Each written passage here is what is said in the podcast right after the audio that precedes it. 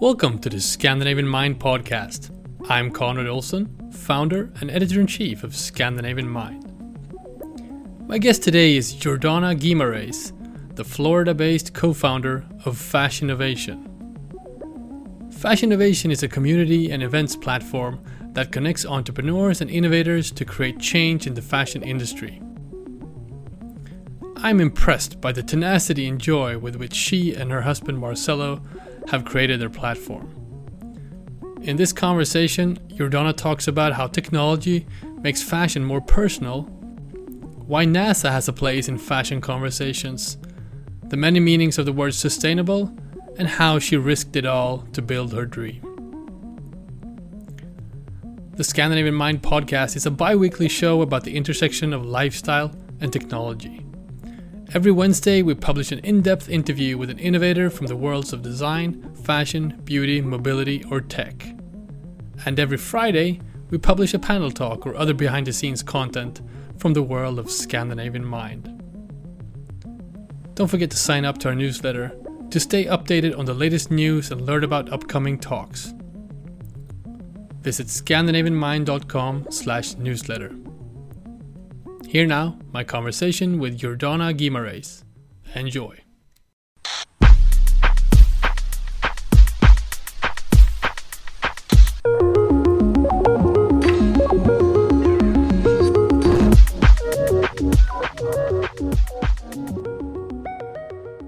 All right, so I'm here with uh, Jordana Guimaraes, co-founder of Fashinnovation. Thank you so much for speaking to me, Jordana.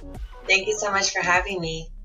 It's, uh, uh, it's it's such an awesome thing to have you on. I've been wanting to do it ever since we, we first met a few weeks back. Um, sometimes I feel like you're the sort of hardest working woman in, in, in conversation in a way. You've you've been doing sort of three major conferences, right? The past year uh, Yeah. with Fashinnovation. Um, and uh, it's also great to get a little bit of a, a, a Florida light here uh, from from still pretty gloomy, wintry Stockholm. Yeah, I know. And actually, funny enough, so from February 2020 to today, we've actually had five conferences. It's five conferences. All right, so let's Yeah, get into crazy. it. So for, for anyone who doesn't know what Fashinnovation is, just just give us the the brief introduction. What do you want to accomplish with Fashinnovation? So, Fashinnovation is really this platform. Um, we just actually, you guys are the first to know. I'm going to give you guys a sneak peek that no one knows yet. But we just actually created our slogan. We never had a slogan, it was always just Fashinnovation. Um, and finally, yesterday, we came up with a slogan, which is going to be We Feel. We Feel. That's simply it.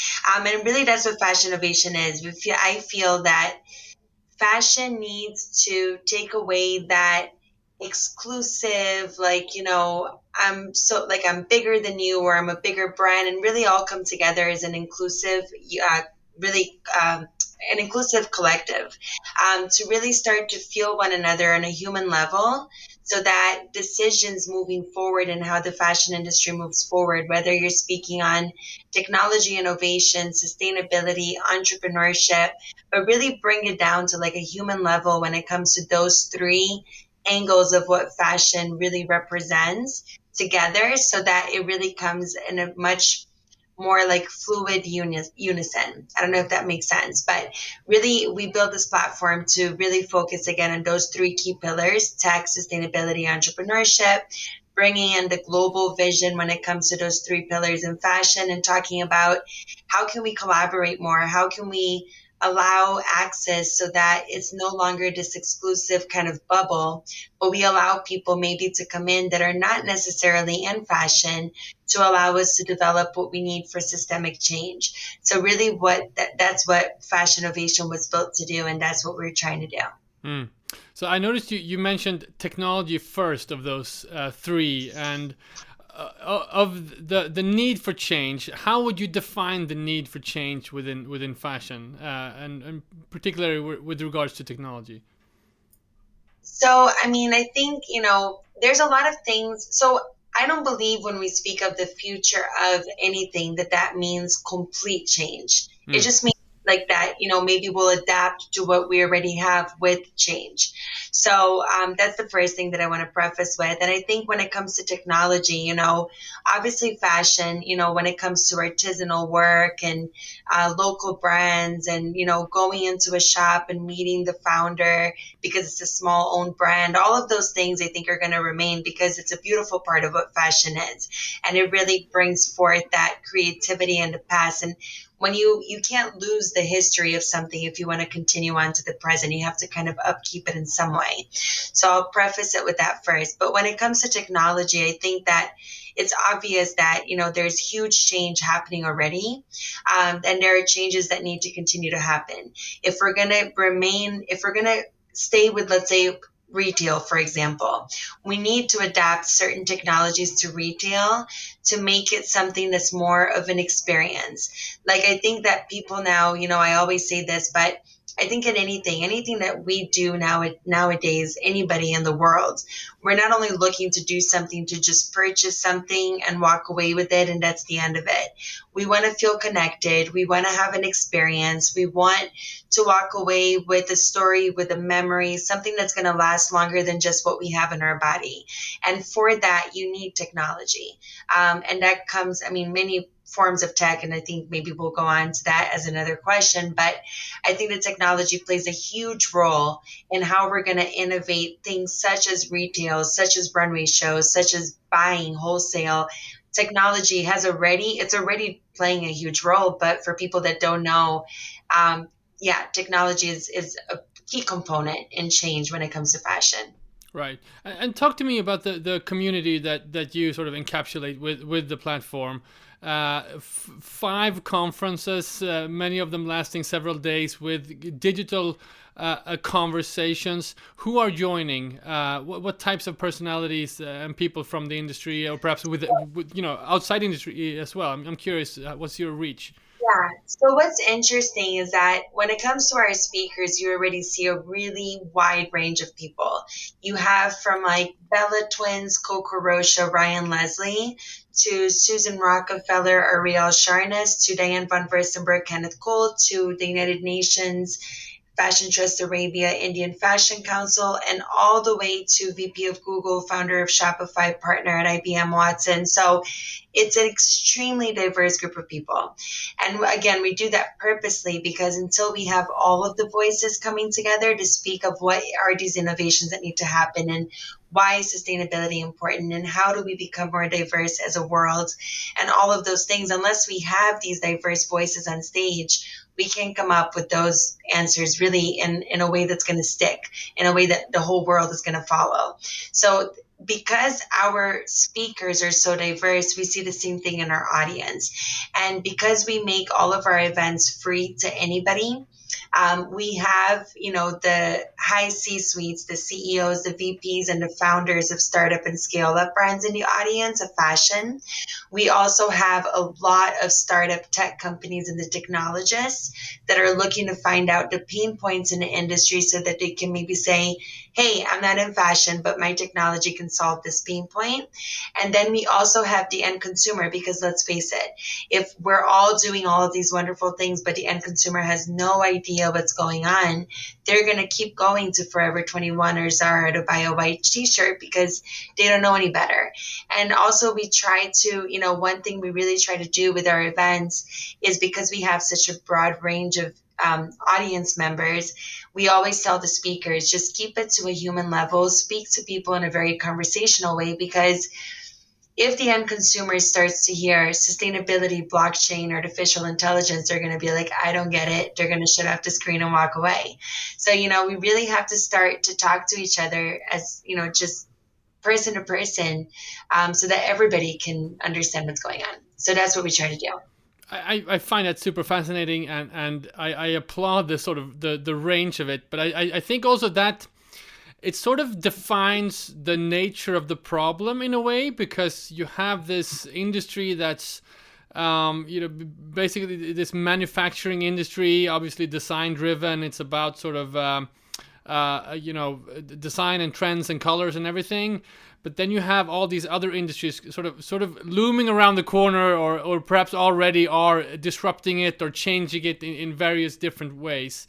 Uh, so talk to me about that, the, the sort of importance of, of bringing people together from from different industries. Uh, I'm curious about that.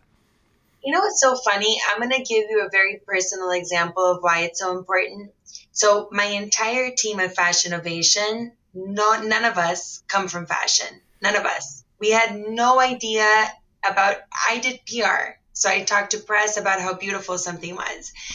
I had no idea about anything when it comes to, I didn't even know truth, if I have to be completely transparent. Three and a half years ago, I didn't even know what supply chain was. I had no idea. No idea. So, so with that, you look at like a group. So me and my husband, my husband even less. So you look at us as a team, and even who we've employed now, and now we have a team. Member, we have a team of about seven people. Hmm. None of us know. None of us come from fashion, and what's interesting is in two and a half years since we've you know launched this we've already had 460 ceos and founders we have an audience now of over 100000 people in 130 countries and i feel like we are bringing together people that are really shaping up and kind of shaking up the industry in a way that hasn't really been seen before and what's interesting is when we speak to, we just had a, a meeting when we were in Brazil 2020 with Oskar Metsavaht of Osklen. And he literally looked at us and we said, you know, why do you think like we're growing so fast? What's your thought? We like to hear outside voices. And he said, he said, I think the reason you guys are being so successful because you don't come from fashion. Mm. None of you. So you came in with a fresh mind, with a fresh perspective. And because of that, you're able to see things that maybe people that are in it are not able to see because they're too far in it or they've mm-hmm. done it for too long. So that's a prime example of why I think it's so important because, you know, I came in not knowing. And when I started finding out, when I found out for the first time what supply chain was, I was like, ah, I was like, it's so simple. It's so simple. But, you know, the way that people, like I've always seen it hasn't been that simple. But now I look at it, it's a life cycle. Mm. And I took it as the life cycle of when a baby is born to when they die, from like going to college, job. You look at the life cycle of like when you buy a piece of like fruit to when it like rots, like where it comes from, you know, where, where was the farmer, like so it's the same, but no one explains it like that. And so I think that that really like, and I think our transparency behind what I just told you and the fact that we're so honest about that, I think is even what draws these huge people to want to speak on our stage because they know that we're coming into it in a very genuine way and in a way that we really we really want to touch people with fashion and we know there's a way and we just think that less corporate and more human needs to come out in order for it to happen even when speaking about technology so it sounds crazy maybe but that's the full truth so, do you have any more examples of, of kind of meetings that you've uh, created and uh, maybe ideas that have sparked in, in your conferences between people from different areas? Any favorites? Yeah, so NASA. NASA was a super interesting one. We had the directors of NASA at our very first conference.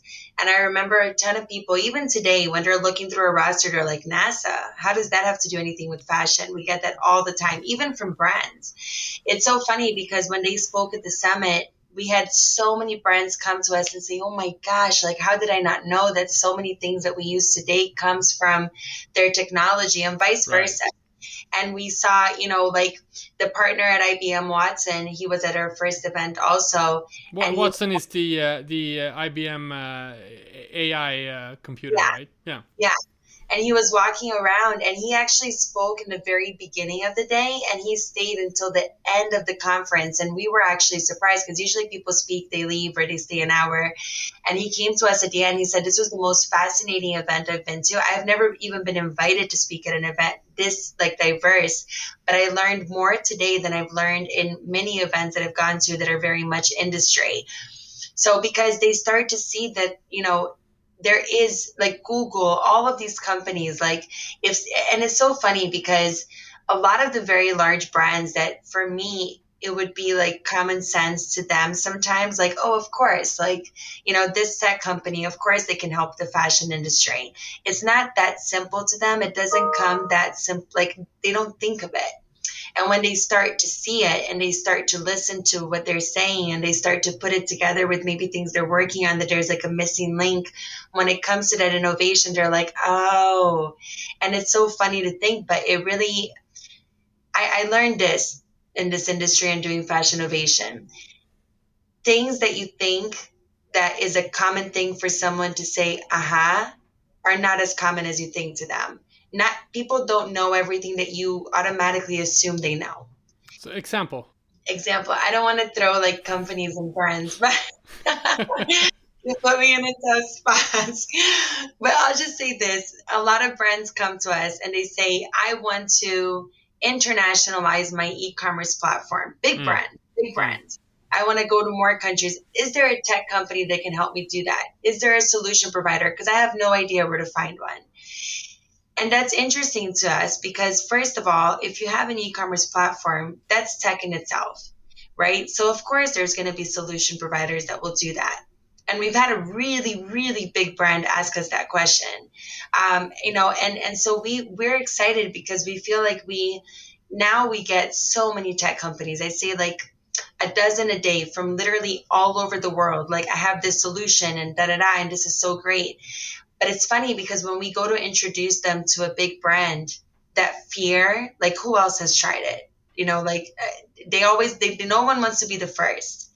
I think that's a that's that's something that needs to change because if you are the first in trying something that you think could work, hmm. I mean, the worst that could happen, okay, you tried something and failed. I mean, it's not going to end your business. You're still a big brand that has, you know, customer loyalty, but at least you tried and you could be that first person making headway. So I think that that's a big problem that tech companies have and that the big brands have. They don't want to be the first. The tech company doesn't know how to get in, yet they have something really good to offer. So those are some of the things that we've experienced just with conversations from both ends. So let's talk about uh, the the second part is sustainability. Do you do you feel like there's a a mutual sort of definition of the the challenges ahead, so to speak, in, in the world of fashion, or, or do do brands and different uh, players have like di a different different perspective on it, or a different view, or is is, yeah. is, is there is there something cohesive here? So everybody has a different meaning. Everybody, right? Like when I go into Clubhouse now, which is something that I've been like dabbling with and just figuring it out. Um, I feel like every room I go into, someone is saying something different. Mm. And also, everybody has different, like, if you throw a company, and this one I can throw out there because there is the controversy behind it, but Econyl. You right. speak about Econyl, there are people that think it's the greatest thing when it comes to sustainability, and there are people that think that maybe they're even greenwashing because they're not doing enough, and there, you know, there's so many different. So that that shows you how there are so many definitions to it because different people think different things about the company. So, um, I, and I think what's interesting too is like if a brand says we're sustainable, a lot of people are like greenwashing, but maybe it's not because maybe their definition of sustainability in their minds makes them sustainable. Maybe, mm. and they're also not saying we're fully sustainable. They're saying we're sustainable. If you say like uh, entire supply chain, all across the supply chain, we're sustainable, that's one thing. Okay, then, you know, people can, I think, but I think if you say we have a sustainability component to what we do, and it could be anything from the way they treat their employees to the fiber to if it's recyclable to there's so many angles right? So i think that that is something that unless we come up with like a legislation in the government of what sustainability means to the world as like or to like each country or something like i think that people have to like calm down a little bit in terms of like attacking. And right. also i think you know and i also think that sustainability is an incremental thing. It's not justifiable and it's not it's not realistic to think that a big brand, just because they're a big brand, they can just become sustainable. I mean, there's so much that comes to play, even from like the manufacturers having, to, you know, to be sustainable, the price goes up and then they lose clients because some clients can't afford it. So mm-hmm. there's so many things. So I think every step should be applauded. I think there are different meanings. I think don't be so quick to jump at greenwashing. Figure out what is sustainable about the brand. And I think that, you know, sustainability is something that everybody wants to put into practice and slowly we're seeing it with the bigger brands and fast we're seeing it with people that are just born into sustainability. But i think we all need to kind of like figure out how do we create this universal meaning and until then just do the best that we can. That's honestly what i feel and i, I, I i'm sure a lot of people will maybe not agree with this but i'm just having a conversation but that's what i that's what i yeah. feel. I I uh, I really subscribe to that notion as well, and I think it's it's so much about communications and definitions, right?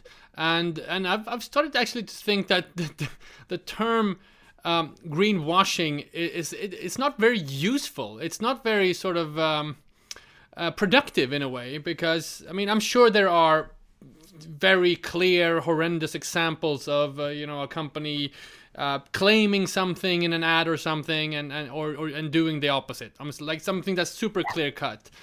But you know, short of that, any sort of um, accusation to anyone about being greenwashing is is like kind of uh, to, to your point. It's like if they're doing an effort that's embedding their process or their the way they manufacture or, or the way they, they, they source the material or treat their their uh, employees or, or, whatever in a way that should be applauded uh, or at least it shouldn't be sort of shot down with this sort of uh, pretty sort of general term greenwashing i, I yeah. heard in another um, in a conversation I had on on uh, on uh, Clubhouse as well with with uh, it was not in the fashion industry but it was a different industry but it was like a PR expert talking about uh, the term green hushing which I hadn't heard before. It was just a, a few weeks ago uh, that companies are starting to become afraid of actually talking about their initiatives just you know yeah. because they don't want to be um, accused of being greenwashing because you know obviously i guess any fashion brand it, it can't be defined as sustainable because you're using the yeah. world's resources right um, so I, I, just i just feel like the conversation should be on a different level and and uh, this is just where I'm trying. I've, I've noticed I've ended up here lately in my in my thinking that the word greenwashing we shouldn't really. What's the point of even having that conversation, right? Yeah, no, totally. And I think that that's exactly it. Like, I think, yeah, people, they're about to say something, they say something, they get bombarded with like negative feedback, they're going to mm. stop talking.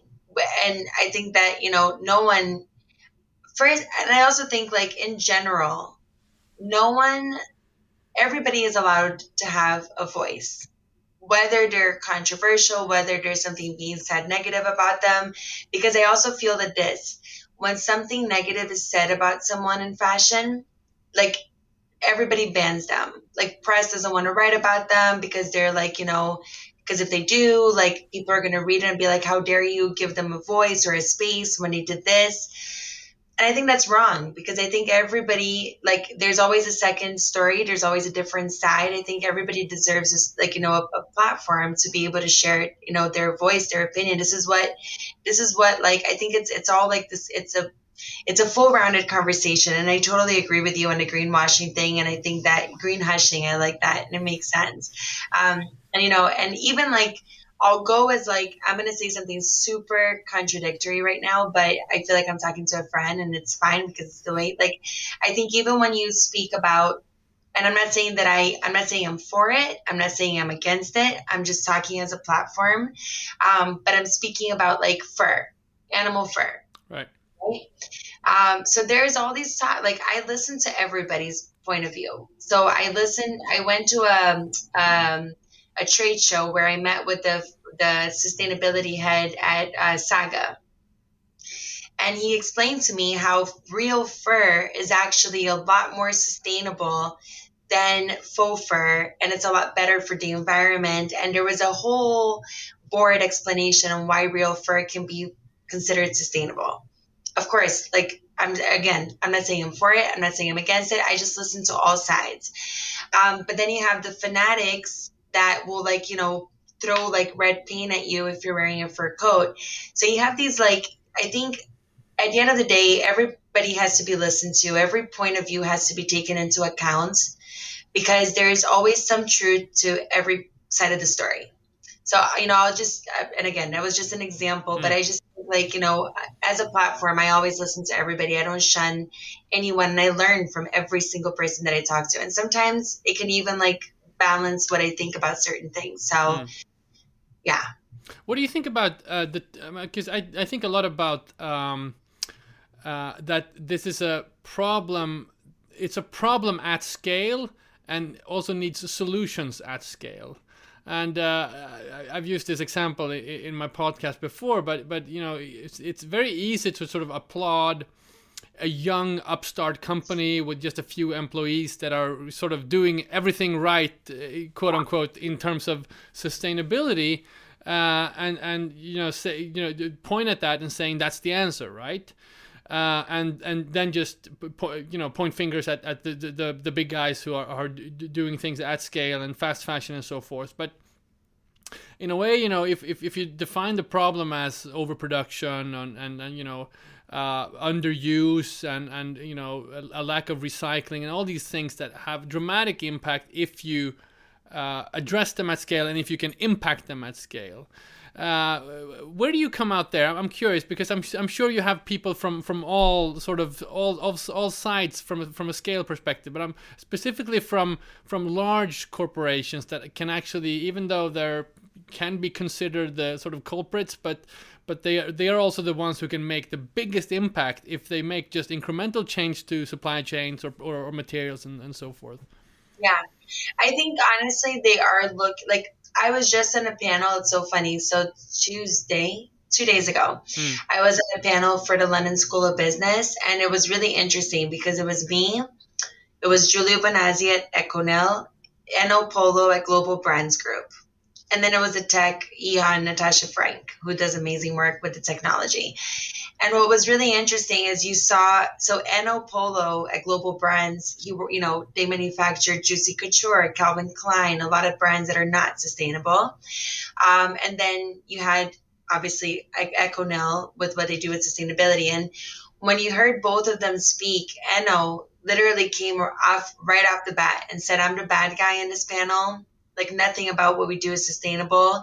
We're looking into how can we become more sustainable, but these are the issues when it came to like the manufacturing with like the prices being raised and losing customers and so but I think I think even if the big brands aren't doing it yet, from what I've heard and from what I've spoken, even in private conversations with companies such as Global Brands Group and other really big many companies that do a lot of the different parts of the supply chain, they do tell me like you know we do want to change. We are looking to see how we can do that. And if we can find something that maybe won't be fully sustainable but it could raise the price only by like a dollar and the customer loyalty is strong enough we won't lose those clients so we could start there. So i think like they are looking you know like they are trying. Um, but i just think as hard as we think it is for a big company to become sustainable, I think it's even harder than what we can imagine, just based on different feedback that I've gotten from different people across the supply chain when it comes to different brands. Um, so that's that's what I think. If that makes sense.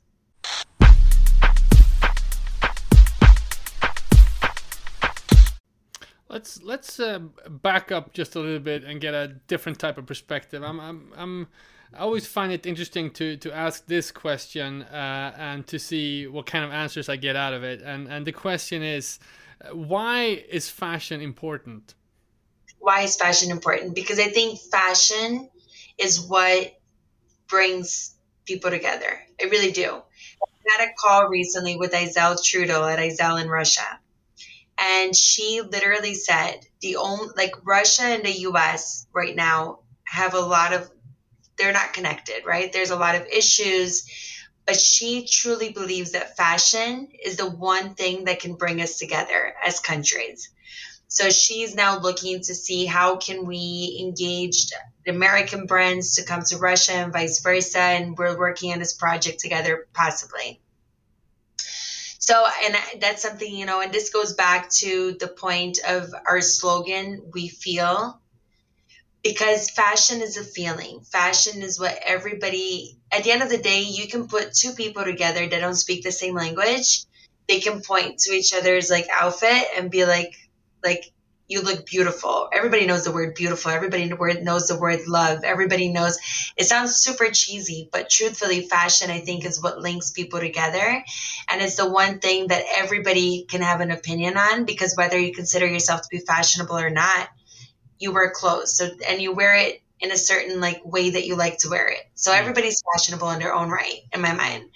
So that's what I think. I think it's really that link to everybody around the world. That's super fascinating. And, and, you know, if you take that definition, um, is fashion only clothes, or can fashion be other things, uh, digital things, for example? So yeah, I think now especially, yeah, it can be definitely other things. I think fashion is no longer just about what you're wearing, but it's a lifestyle. I think when I look at like fashion, like if I see if I go to a friend's house and she's dressed amazing and her living room, the way that she put things together is incredible and her skin looks incredible and she has like the latest like iPhone or watch, Apple Watch or whatever. She's the whole I look at the whole, I don't just look at what the person is wearing, but I look at their environment. I look at like the technologies they're using. I look at their house. I look at their skin. I look at everything. And that's when I say, oh my gosh, this person is so, I love the way that they're put together. It's not necessarily just of what they're wearing. So I think fashion has really become a lifestyle nowadays. Mm. It's no longer just about like this or what you're wearing like which you look really nice by the way but but it's really about so much more you know? So that's what i think. So uh, so taking it one step further can, do you think uh, because you know my, my, my listeners are probably sick of this example by now uh, and I, I promise i'm going to stop uh, pulling it up but i use my daughter as an example and she goes you know she comes home from school now in an hour she will jump on roblox or one of these digital platforms and she will meet her friends there and when she gets her allowance she wants to buy like digital skins and, and stuff for her avatars and awesome. if you define fashion as something that communicates to the world around you the people around you or your friends you know, obviously that can be uh, fashion as well. And and if she buys something digitally, which is sort of as a you know old school parent, that could sound like you know something that's why do you buy something that that um, that uh, it, you know doesn't exist but from a sustainability perspective that could be actually be the solution in a way because we don't have to buy new things that are made out of plastic and, and put strain on the on the environment. So where do you see sort of uh, the world of, of digital goods or digital assets uh, going? So funny. So i have so I'll bring my daughter as an example, and it's so fun. I didn't ever even actually. This is something you put in my mind now, which is so interesting what you just said. So I have a four-year-old who's like a twenty-year-old. She's like way above her years, and she's super intelligent. Not because she's my daughter, but it's crazy. just she gets everything. So she takes my phone and she downloads all of these apps, and a lot of them, it's like she has a puppy on my phone and she and I pay every time she buys him food and puts like a little coat on him and like takes him to the groomer. And she does the same thing on a different app with like manicures where like you know for like she pays for each hand as she manicures and then they take a photo and then it's like judged by other people. And if she did a great job doing the manicure she like but you again like you're paying for services beauty dogs like different things. So I think and it's crazy she's four but she can take my phone. She can open the phone by herself. She knows how, how to WhatsApp different people. She knows how to open the app. She knows how to now, even if she had my finger and my same like fingerprint, she could literally download games. She knows where to find the game. So it's crazy. She's like, a, like in my mind, I'm like, how? Like when I was 16, I got a beeper and I could barely figure it out because that's what, you know, we didn't even have phones back when I was 16. So it's just really crazy. Like, and I think that that's like something that's really just gonna get. And I can only imagine because she walks around a house now, like in different clothes, and she's like, I'm fashion, and she's four. So I imagine like, you know, when when apps start to come around where she can actually and I'm sure they already exist. I just don't want to find them because God forbid I'll be like spending all my money on these apps. But like I'm sure, you know, if she knows if there's there's like clothes that she can buy to dress an avatar of herself, mm she'll go ballistic. That's definitely the future for these kids, for our, like my babies, what I see now and mm. what I see moving towards. It's definitely, yeah. Yeah, we, we've, we've seen a few examples of. I mean, Balenciaga released their latest collection through a video game, and, and there are there are a few more examples of um, that we've written about in Scandinavian Mind about about sort of fashion using gaming platforms as a way to launch products. And, obviously during the pandemic, I think brands have, have tried to look for any sort of digital. Uh, exciting digital way of, of, of launching themselves. Uh, do you see this as well? And or, or, and I'm curious if, if is, is something that you know you talk about in, in your on your conferences? Yeah, so we actually we've gotten approached lately by a lot of people that have developed new collections or launched a new collection, all digital. So, um, and then it was like one of the first, like maybe like a few months ago, someone from India connected with us and asked me for a photo of myself, and then they dressed me in like this digital clothing that they're creating for me to be able to post on social. So that I'm seeing a lot. I'm even seeing like marketplaces where they're reaching out to the brands that already exist to create digital collections to put in a marketplace like an e-commerce platform except it's all digital.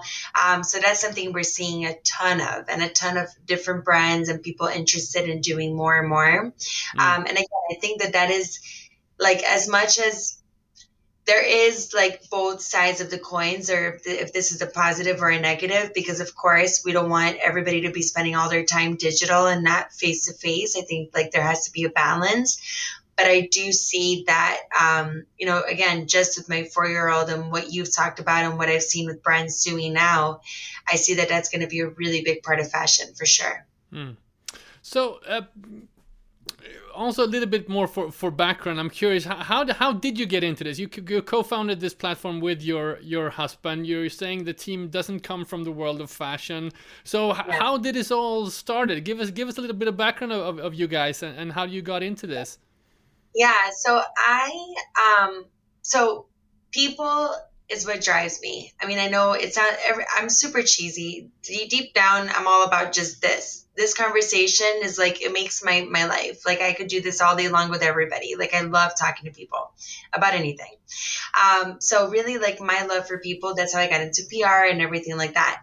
And my husband he comes from entrepreneurship. He worked like with internationalizing entrepreneurs mentorship for new entrepreneurs with the uh, more seasoned entrepreneurs. So all entrepreneurs, like his word, I think is his favorite word. If we ever do something where we don't mention the word entrepreneur, he goes nuts. So I think like, you know, two and a half years ago, um, we were just like sitting down and, you know, I obviously being in PR for fashion, I always had a love for fashion but more so the love for people and also social impact. I was always giving back to like Make a Wish, Give Bones, different organizations. So that was always like my loves. And his love was always entrepreneurship. And not only that, but companies that would grow with an innovation component, something that differentiated them from the competition. So when he moved here from Brazil, and that's like four, five years ago, his English wasn't there. And two and a half years ago, his English was still not good. Um, so he was like, you know, what do we do? Let's build something of our own. Maybe has fashion ever brought in like tech and entrepreneurship and created this like TED Talk type scenario where you mix those worlds together? And I'm like, no, he's like, I don't, I've never really seen one that I could think of. He's like, should we do one? Would it make sense? And I'm like, I think so. So literally, because both of us are people person, like and you know we just started like cold emailing um, and cold emailing like shopify but we wouldn't cold email their team we would just cold email the president of shopify and be like this is our idea and we had nothing we had no website our names weren't anywhere to be found on the internet like nothing and what we did which was so funny like we created this list of like speakers that we would have at the event but next to every single name was uh, to be to be determined, to be determined, to be determined. and that's what we would send people. So they would get this list and they would be like, oh, so are all of these confirmed? We're like, no, but we're inviting them. You know, we're inviting them to come and speak like we've invited you. Um, and that really was what began every, and everybody was like, the first person that said yes was the president of Shopify Plus. And when he said yes, we're like, crap, it worked. We really have to do it now. and then we just said, let's do it. Let's just see what, what happens. And really, that was the beginning of our journey. And it was just, again, it was all for just the love of really connecting to people in like a deeper level. Um, yeah. So that's it. And how do you how do you finance this stuff? You're saying it, it, it it's not you're not charging people for to to uh, to consume yeah. this content. So how is this completely pro so, bono? How, how does it work? Yeah. So the first event we did two and a half years ago bootstrapped everything we had um, because no one really knew what we were going to do, even though they spoke. They're like, let's see what you guys are doing. Um, the second event, we started getting some interest from some sponsors, very small, very small. I would say until until the, all of 2019 was like super bootstrapped. And I have to be honest when I say, like, we actually went through a really, um, really like big moment in our family life where we kind of had to let go of everything. We literally like let go of our house, our belongings, like our whole life we like left behind. We took our babies and we went to Brazil and we lived with my husband's mom just to get this business going because we lost everything. Everything. Wow. Even and and this is something like I'm okay to say because I feel like a lot of people they're like, you know, this is gonna I don't know, show weakness, but I think through that we learned and grew so much. Um, but we didn't even like, you know, have money to buy bread. Like we had to ask his mom for money to buy bread. And my, my husband was so embarrassed. It was for him, I mean, as a man, you know. Um, but I was okay with it because I knew our vision. I knew that we were going towards something. I knew we had the speakers already saying yes.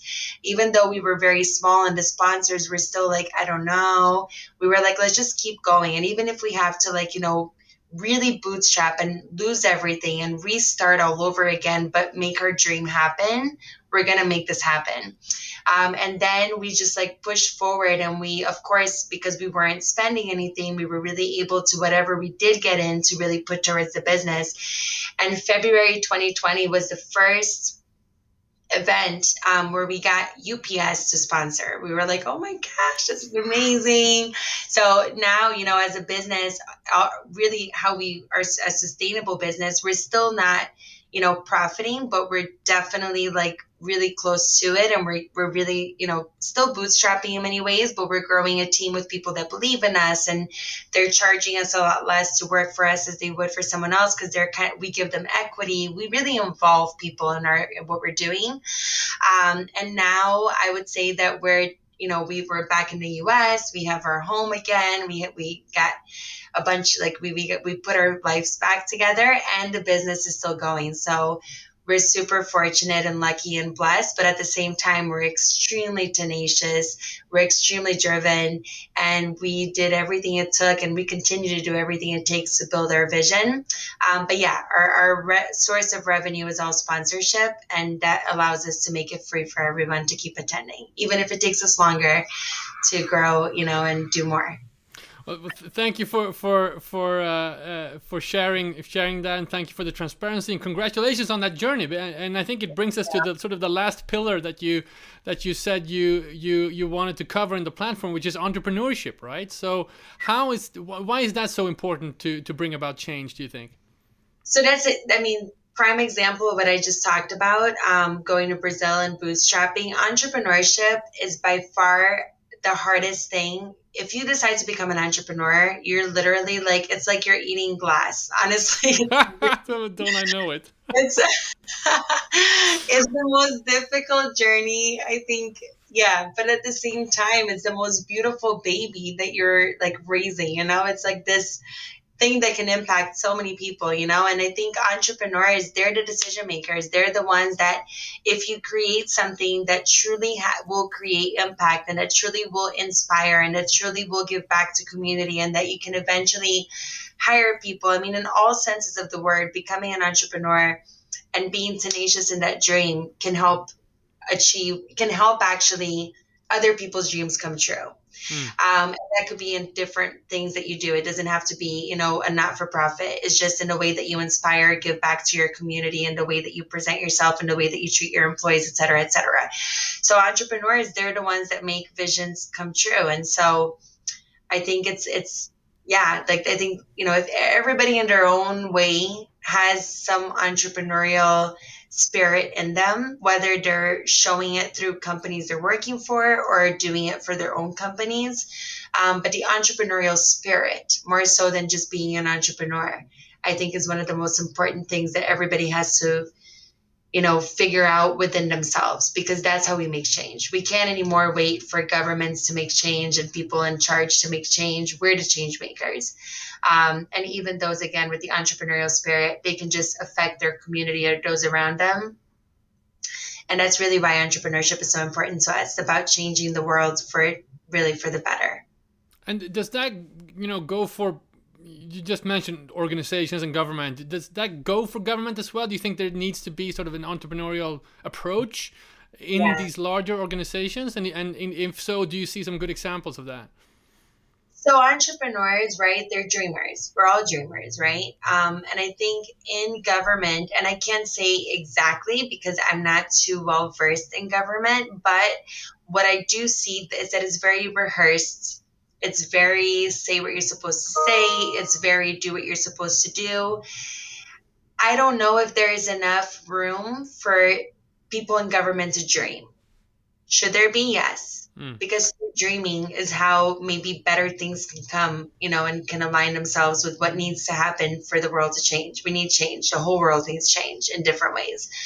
Um, so yeah and i can't say too i don't want to say too much about it again because i'm not you know honestly after i've seen so many so much devastation in government and i'm from brazil brazil is a place that's suffering really badly with that and has always suffered with that so um, I eventually just said, you know what? I'm going to listen to what I have to listen to. Like, there's COVID. I have to know that COVID exists.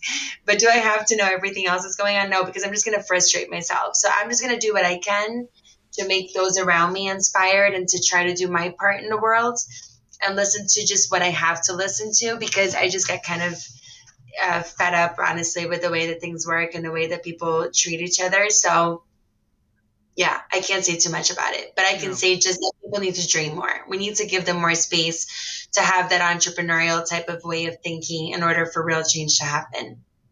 So, talk to me about some of the next steps uh, that you are taking here. How, how do you see the this platform growing, and, and what are some of the sort of opportunities and, and, and challenges? Uh, I guess. I mean, you do this. You've done now for a year. The the events have been digital. Uh, you're also distributing this material on your website. So, uh, where do you see your platform from growing from here? So we're really excited. Um, I can't say too much of some things that will close in the next month because we need to close them before I announce it. But I will say this.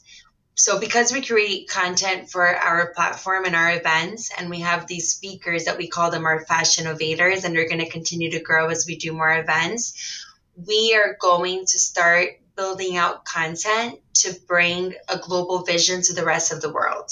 I'll say it in this broad term. Mm. Um, so collaborating with other events, other organizations to bring content that we have so they can enrich their designers in their parts of the world.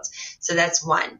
Um, two, we are also going to start really figuring out how do we not only at the events, but how do we continuously connect these these startup tech companies to the big brands and how do we get them to even test it out? How do we become that connector almost like biz dev type of opportunities? Um, because we see a lot of that need and a lot of people coming to us proactively for that need. Um, so that's something else. And then um, you know just obviously continue to do our events. Um, and we were actually kind of in a we're still kind of figuring out we we know that we need to hire more people to really scale. Um, that's the only thing, honestly, that we're missing to scale. We have the ideas, we have the visions, we know things that will work, but we need the team. Uh, so we were like, do we get an investor? Do we do a crowdfunding to involve community? Or do we just keep bringing, rolling out new products and with the money that comes in, just spend that and go slowly?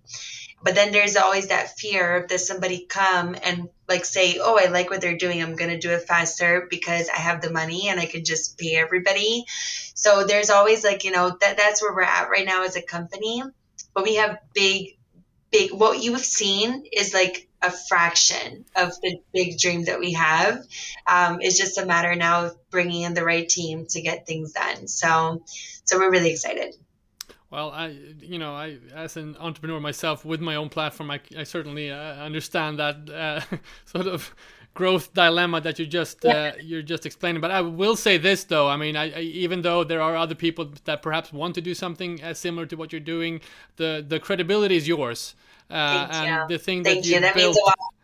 Yeah, well, but truly, I mean, the thing that you've built is is something. Uh, you know, I know how hard it is to just uh, you know recruit speakers and get this thing. Uh, you know, th- these types of talks happening. It's a lot of hard work and and there's a lot of grit involved. So just congratulations to that and congratulations to to to your success. And and I, it's really been inspiring to to to watch uh, across from from the other side of the pond in a way. Thank you. And i have to tell you i would love like and we're going to talk so much more. I love the work that you're doing with the scandinavian mind. And honestly i think there's so much room to like join forces and collaborate on certain things. So i think there's a lot to be talked about between you and i but i think it's amazing the work that you're doing and just how much like you're you're really um like what you brought out of me today in this conversation i don't i haven't talked about a lot of those things or even ever talked about them at all to people in public. Um, so you really evoke things out of people in a really nice conversational way and that's what inspires. So you're super inspirational in the work that you do so thank you so much well, thank you. Maybe so. Maybe that's a good cue to to end the recording there. We can continue the conversation uh, yeah. uh, afterwards. Uh, I just uh, again, congratulations on, on Fashinnovation. I, I, I look forward to to continuing the, this conversation and following your journey, both uh, on your platform and on ours. Thank you so much. Thank you.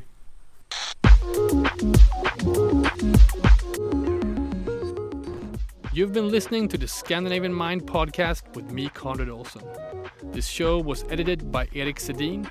If you liked what you heard, follow us on your preferred podcast app like Spotify or Apple Podcasts. To get the latest news, insights, and invites to upcoming events, sign up to our newsletter. Just go to scandinavianmind.com to become part of our movement.